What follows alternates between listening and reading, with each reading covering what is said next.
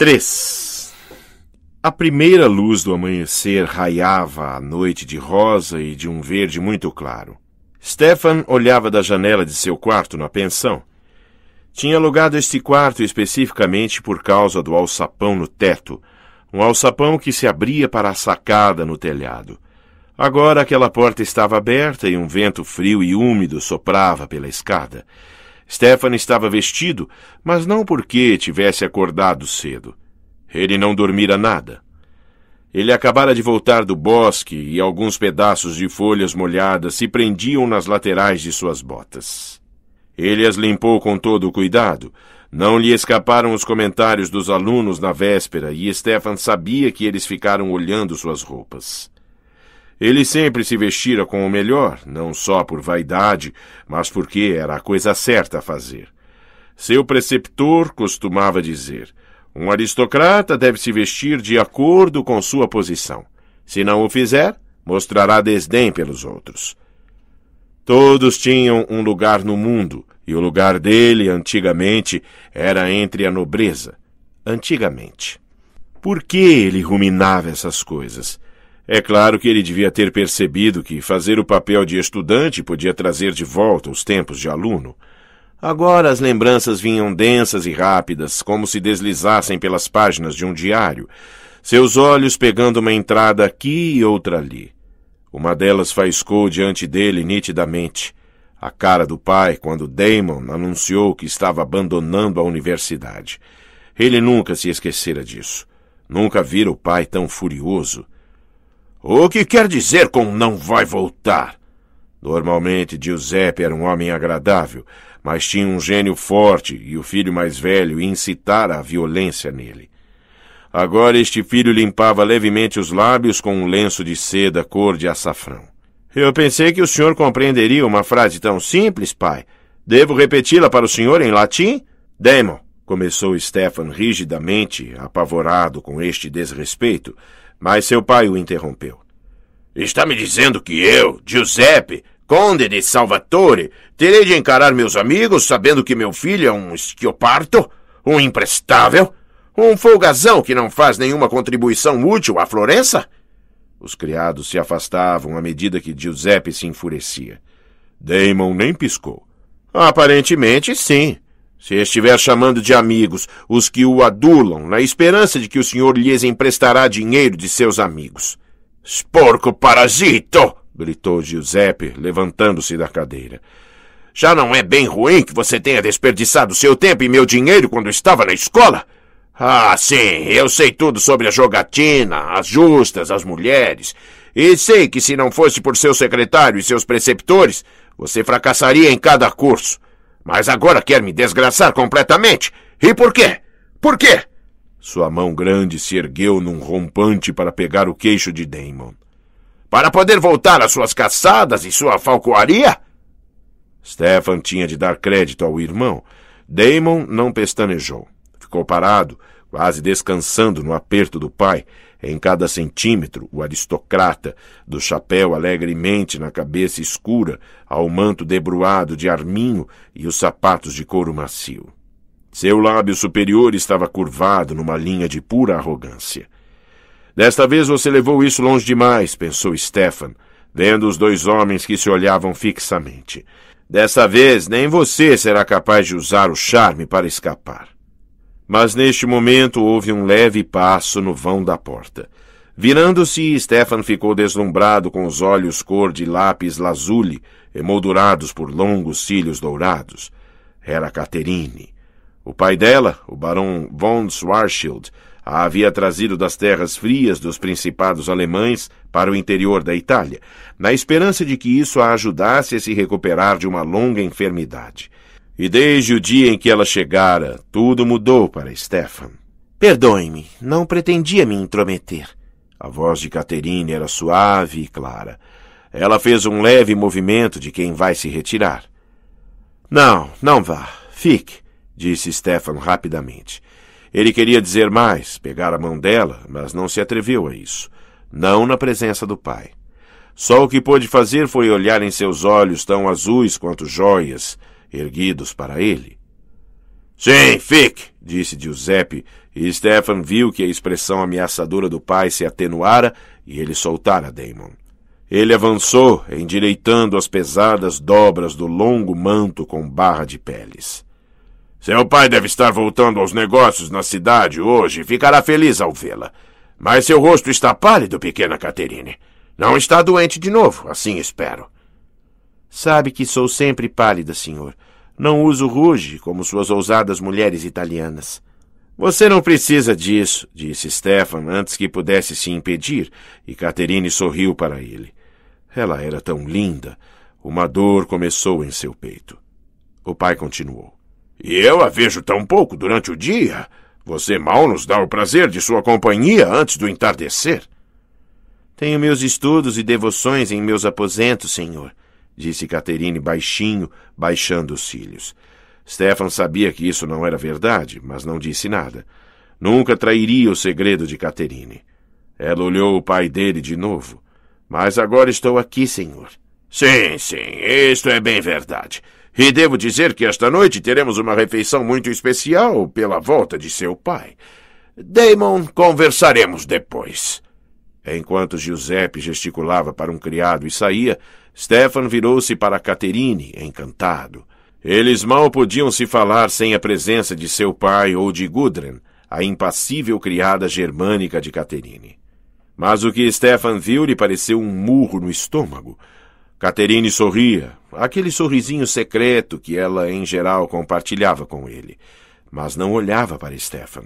Olhava para Damon. Stefan odiou o irmão naquele momento, odiou a beleza morena e a graça e sensualidade de Damon, que atraía mulheres como mariposas a uma chama. Naquele instante ele queria golpear Damon, estilhaçar aquela beleza. Em vez disso, teve de ficar parado e olhar Caterine se aproximar lentamente de seu irmão, passo a passo, o vestido de brocado dourado sussurrando no piso ladrilhado. E enquanto olhava, Damon estendeu a mão para Caterine e abriu seu cruel sorriso de triunfo. Stefan virou-se bruscamente da janela. Por que estava reabrindo velhas feridas? Mas enquanto ainda pensava nisso, ele sacou a fina corrente de ouro que trazia sob a camisa. Seu polegar e o indicador acariciaram o anel que nela pendia, depois ele a ergueu até a luz. O pequeno aro era primorosamente trabalhado em ouro e cinco séculos não conseguiram apagar seu brilho. Tinha uma única pedra engastada, um lápis lazuli do tamanho da unha de seu dedo mínimo. Stefan olhou para ela, depois para o pesado anel de prata, também com um lápis lazuli engastado, em sua própria mão. Em seu peito sentiu o aperto familiar. Ele não conseguia esquecer o passado e não desejava realmente fazer isso. Apesar de tudo o que acontecera, ele acalentava a lembrança de Caterine. Mas havia uma lembrança que ele não devia perturbar, uma página no diário que não devia virar. Se tivesse de reviver aquele horror, aquela maldade, ele enlouqueceria. Como tinha enlouquecido naquele dia, no dia derradeiro, quando considerou sua própria sina. Stefan encostou-se na janela, a testa comprimida em sua frieza. Seu preceptor tinha outro ditado: O mal nunca encontrará a paz. Pode triunfar, mas jamais encontrará a paz.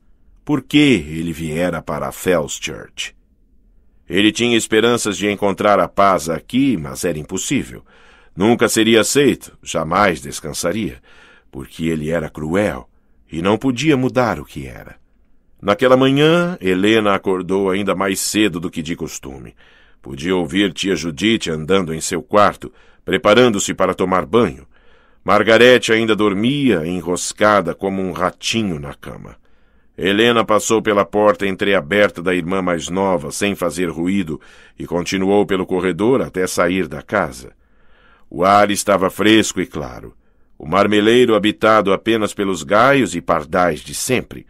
Helena, que tinha ido para a cama com a cabeça latejando de dor, ergueu o rosto para o céu azul e limpo e respirou fundo. Sentia-se muito melhor do que na véspera. Prometera encontrar Matt antes da aula, e embora não ansiasse por isso, tinha certeza de que tudo ficaria bem. Matt morava a apenas duas ruas da escola. Era uma casa simples, como todas as outras naquela rua, a não ser talvez pelo balanço na varanda que era um pouco mais gasto, a tinta um pouco mais descascada. Matt já estava parado do lado de fora e por um momento o coração de Helena acelerou ao vê-lo, como costumava acontecer. Ele era mesmo bonito. Não havia dúvida quanto a isso. Não daquela forma assombrosa e quase perturbadora que que algumas pessoas aparentavam, mas de um jeito saudável. Matt Honeycutt era o típico americano. O cabelo louro estava curto para a temporada de futebol, e sua pele era queimada de sol, de trabalhar ao ar livre na fazenda dos avós. Os olhos azuis eram sinceros e francos. Mas hoje, enquanto Matt estendia os braços para abraçá-la delicadamente, eles estavam meio tristes. Quer entrar? Não, vamos dar uma caminhada, disse Helena. Eles andaram lado a lado, sem se tocar. Bordos e nogueiras escuras ladeavam a rua e o ar ainda tinha um silêncio matinal. Helena olhava os próprios pés na calçada molhada, sentindo-se subitamente insegura. Não sabia como começar. Então, você ainda não me contou sobre a França, disse ele. Ah, foi ótimo, respondeu Helena. Ela olhou de lado para ele. Matt também olhava a calçada. Tudo lá foi ótimo, continuou ela, tentando imprimir algum entusiasmo na voz. As pessoas, a comida, tudo. Foi mesmo. Sua voz falhou e ela riu de nervoso. É, eu sei. Ótimo, ele terminou por ela. Ele parou e olhou os tênis surrados. Helena os reconhecia do ano passado. A família de Matt mal conseguia se sustentar. Talvez ele não tivesse podido comprar sapatos novos. Ela levantou a cabeça e descobriu os olhos azuis e calmos dele. Sabe de uma coisa? Você é que está ótima agora, disse ele. Helena abriu a boca espantada, mas ele falou novamente. E acho que tem uma coisa para me dizer. Ela o fitou e ele sorriu, um sorriso torto e pesaroso. Depois ele estendeu os braços novamente. Ah, Matt, disse ela, abraçando-o com força. Ela recuou para olhar em seu rosto. Matt, você é o cara mais legal que já conheci. Eu não mereço você. Ora, então é por isso que está me largando, disse Matt enquanto eles recomeçaram a andar. Porque sou bom demais para você. Eu devia ter percebido isso antes. Ela lhe deu um soco no braço. Não, não é por isso. E eu não estou largando você. Vamos ser amigos, não é? Ah, claro, sem dúvida nenhuma. Porque é o que percebi que somos. Ela parou, olhando para ele de novo. Bons amigos. Seja franco agora, Matt. Não é o que você sente por mim? Ele olhou para ela, depois revirou os olhos. Posso apelar a meu direito de ficar calado? perguntou ele. Enquanto a cara de Helena arriava, ele acrescentou: Isso não tem nada a ver com aquele cara novo, tem? Não, respondeu Helena depois de hesitar. Em seguida acrescentou rapidamente: Eu nem o conheci ainda. Não o conheço. Mas quer. Não, não diga isso. Ele pôs um braço em volta dela e a virou delicadamente. Venha, vamos para a escola. Se tivermos tempo, vou até te pagar um donut. Enquanto eles andavam, alguma coisa se agitou na nogueira acima deles. Matt assoviou e apontou. Olha só isso, o maior corvo que já vi na minha vida. Helena olhou, mas ele já havia ido embora. A escola naquele dia era apenas um lugar conveniente para Helena analisar seus planos. Ela acordou sabendo o que ia fazer e reuniu a maior quantidade de informações que pôde sobre Stefan Salvatore, o que não foi difícil, uma vez que todos na Robert E. Lee estavam falando dele. Era de conhecimento geral que ele tivera uma espécie de rixa com a secretária de admissão ontem, e hoje ele tinha sido chamado à sala do diretor. Alguma coisa em seus documentos. Mas o diretor o mandou de volta à aula, depois, segundo os boatos, de uma ligação para Roma, ou seria para Washington, e agora tudo parecia estar resolvido, pelo menos oficialmente. Quando Helena chegou para a aula de História Europeia naquela tarde, foi recebida por um assovio baixo no corredor. Dick Carter e Tyler Smallwood estavam zanzando por ali. Uma dupla de idiotas, pensou ela, ignorando o assovio e as gracinhas dos dois. Eles pensaram que estar paramentados e seguros dentro do uniforme do time de futebol americano os tornavam os gatos. Helena ficou de olho neles enquanto ela mesma se demorava no corredor, retocando o batom e mexendo no pó compacto. Ela deu instruções específicas a Bonnie e o plano estava pronto para ser colocado em prática assim que Stefan aparecesse. O espelho do lhe dava uma visão maravilhosa do corredor às suas costas. Ainda assim, ela não o viu se aproximando. De repente, ele estava ao lado dela e Helena fechou a caixa de pó compacto enquanto ela passava.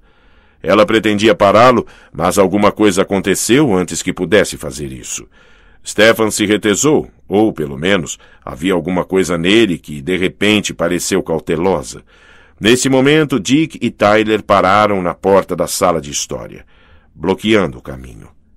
Imbecis, pensou Helena. Com raiva, ela os fuzilou com um olhar por sobre o ombro de Stefan. Eles estavam gostando do jogo, relaxados na soleira da porta, fingindo não ver Stefan parado ali. Com licença. Foi o mesmo tom que ele usou com o professor de história. Baixo, distante. Dick e Tyler se olharam, depois olharam em volta como se ouvissem vozes de espíritos. Licença? disse Tyler em falsete. Licença? Com licença? Influenza? Os dois riram. Helena viu os músculos endurecerem sob a camiseta diante dela. Aquilo era totalmente injusto. Os dois eram mais altos do que Stefan e Tyler tinha duas vezes a largura dele. Algum problema aqui? Helena ficou tão sobressaltada quanto os meninos com a nova voz atrás dela. Ela se virou e viu Matt. Seus olhos azuis eram duros. Helena mordeu o lábio para reprimir um sorriso enquanto Tyler e Dick se afastavam lentamente, ressentidos. O bom e velho Matt, pensou ela. Mas agora o bom e velho Matt estava entrando na sala ao lado de Stefan e ela teve de segui-los, olhando as costas das duas camisetas. Quando eles se sentaram, ela deslizou para a carteira atrás de Stefan, onde podia observá-lo sem ser observada. Seu plano teria de esperar até depois da aula. Matt sacudia algo no bolso, o que significava que queria dizer alguma coisa. Uh, é, começou ele, enfim, pouco à vontade. Aqueles caras, eh, sabe como é? Stefan riu. Era um som amargo. Quem sou eu para julgar? Havia mais emoção em sua voz do que Helena ouvira antes, mesmo quando ele falou com o Sr. Turner. E essa emoção era de uma infelicidade crua. De qualquer modo, por que eu devia ser bem recebido aqui? Terminou ele, quase para si mesmo. Por que não seria? Matt agora fitava Stefan. Seu queixo endureceu e ele parecia decidido. Escute, disse ele. Você ontem falou de futebol. Bom, o astro do nosso time rompeu um ligamento ontem e precisamos de um substituto. Os testes serão hoje à tarde. O que você acha? Eu? Stefan pareceu ser pego de guarda baixa. Ah, não sei se vou poder. Você sabe correr? Se eu sei. Stefan meio que se virou para Matt e Helena pôde ver uma leve sugestão de sorriso curvando seus lábios. Sei. Sabe pegar? Sei. É só o que você tem de fazer. Eu sou o quarterback. Se você puder pegar o que eu lançar e correr com ela, então pode jogar. Entendi. Stefan já estava quase sorrindo, embora a boca de Matt estivesse séria, os olhos azuis dançando.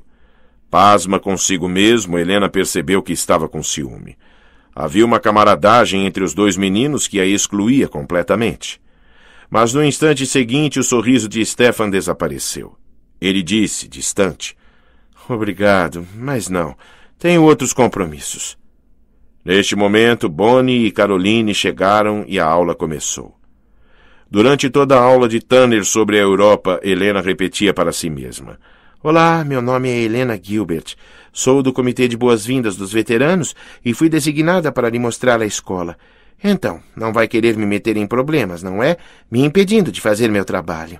Esta última frase com os olhos arregalados e tristonhos, mas só se ele desse a impressão de que ia tentar se esquivar. Era praticamente a prova de erro. Ele era louco por donzelas que precisavam ser resgatadas. Na metade da aula, a menina sentada à direita dela lhe passou um bilhete. Helena o abriu e reconheceu a letra redonda e infantil de Bonnie. Dizia: Mantive-se longe o máximo que pude. O que houve? Não deu certo? Helena levantou a cabeça e viu Bonnie se virar na carteira da fila da frente. Helena apontou para o bilhete e sacudiu a cabeça, murmurando: Depois da aula. Pareceu-se passar um século até que Tanner deu umas instruções de último minuto sobre um seminário e os dispensou. Depois todos se levantaram de uma só vez. Lá vai, pensou Helena, e com o coração aos saltos andou firmemente na direção de Stefan, bloqueando o corredor para ele não poder contorná-la. Assim como Dick e Tyler, pensou ela, sentindo um impulso histérico de dar uma gargalhada. Ela levantou a cabeça e seus olhos ficavam exatamente no nível da boca de Stefan. Sua mente teve um apagão. O que devia dizer mesmo? Ela abriu a boca e, de algum modo, as palavras que tinha ensaiado saíram trêmulas. Oi, meu nome é Helena Gilbert e sou do Comitê de Boas-Vindas dos Veteranos e fui designada. É, desculpe, eu não tenho tempo.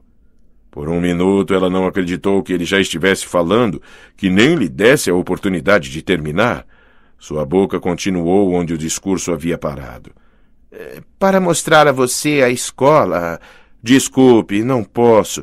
Eu tenho que ir aos testes do futebol. Stefan virou-se para Matt, que estava parado ali perto, olhando espantado. Você disse que eram logo depois da aula, não foi? Sim, disse Matt devagar. Mas então é melhor eu ir andando. Talvez possa me mostrar o caminho. Matt olhou desamparado para Helena, depois deu de ombros. Bom, claro, vamos. Ele olhou para trás uma vez quando partiram. Stefan não fez o mesmo. Helena se viu olhando para uma roda de observadores interessados, inclusive Caroline, que sorria abertamente. Helena sentiu um torpor no corpo e um volume na garganta. Não suportou ficar ali nem mais um segundo. Virou-se e saiu da sala com a maior rapidez que pôde.